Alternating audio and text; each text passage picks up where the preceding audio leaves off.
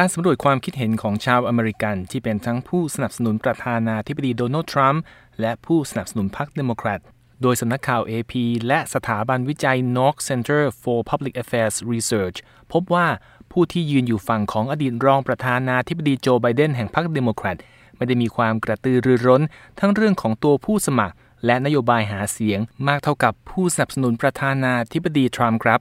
ผลสำรวจแสดงให้เห็นว่าราว 31%ของผู้ที่สนับสนุนอดีตรองประธานาธิบดีไบเดนระบุว่า ตนตื่นเต้นที่จะได้ใช้สิทธิ์เลือกตั้งครั้งนี้ ซึ่งน้อยกว่า 42%ของผู้สนับสนุนผู้นำสหรัฐคนปัจจุบันครับ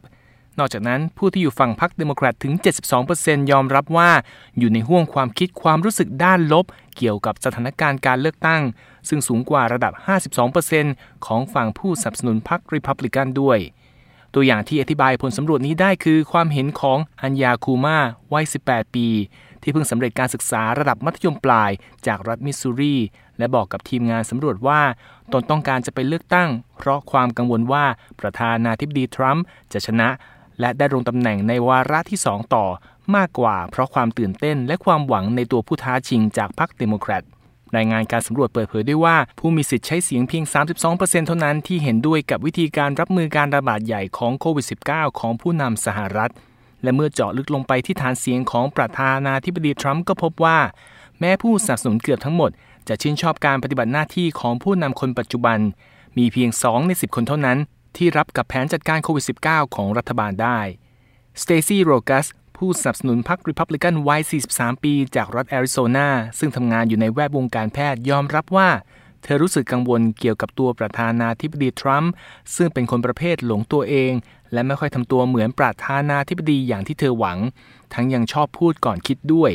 แต่กระนั้นโรกัสก็ยืนยันว่าจะลงคะแนนเสียงให้ประธานาธิบดีทรัมป์อยู่ในตำแหน่งต่อ เพราะชื่นชอบในนโยบายเศรษฐกิจ และเพราะเธอสนับสนุนนโยบายการสร้างกำแพงกั้นพรมแดน ระหว่างสหรัฐและเม็กซิโก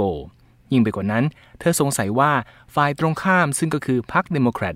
น่าจะพยายามสร้างภาพให้สถานการณ์การระบาดของโควิด -19 ดูน่ากลัวกว่าที่เป็นจริง เพื่อโจมตีประธานาธิบดีทรัมป์และเธอคิดด้วยว่า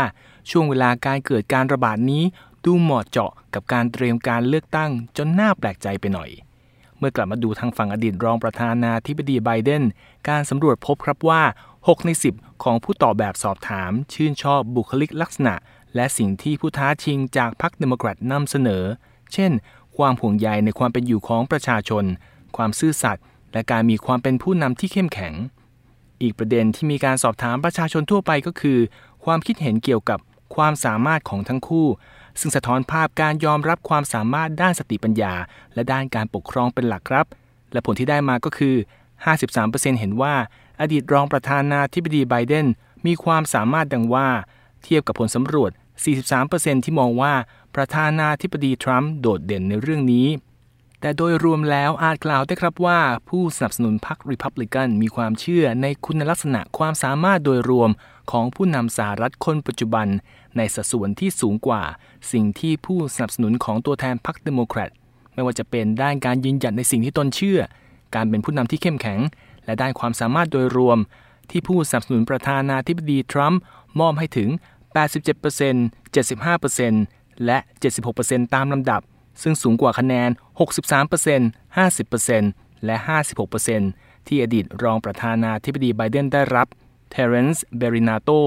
ผู้สนับสนุนพรรคเดโมแครตวัย 72 ปี จากรัฐเวอร์จิเนีย ให้ความเห็นว่าแม้ว่าฐานเสียงของผู้นำสหรัฐอาจจะชื่นชอบในตัวประธานาธิบดีทรัมป์อยู่มาก เขาเชื่อว่าท้ายที่สุดคะแนนความนิยมของประธานาธิบดีสหรัฐคนปัจจุบันที่หดหายลงไปเรื่อย ๆ ต่างหาก ที่จะเป็นตัวชี้วัดการเลือกตั้งในเดือนพฤศจิกายนนี้ พร้อมยืนยันว่าจะลงคะแนนให้อดีตรองประธานาธิบดีไบเดนเพราะว่าประธานาธิบดีทรัมป์คือประธานาธิบดีที่แย่ที่สุดที่สหรัฐเคยมีมา นพรัตน์ชัยเฉลิมมงคล VOA ไทย กรุงวอชิงตัน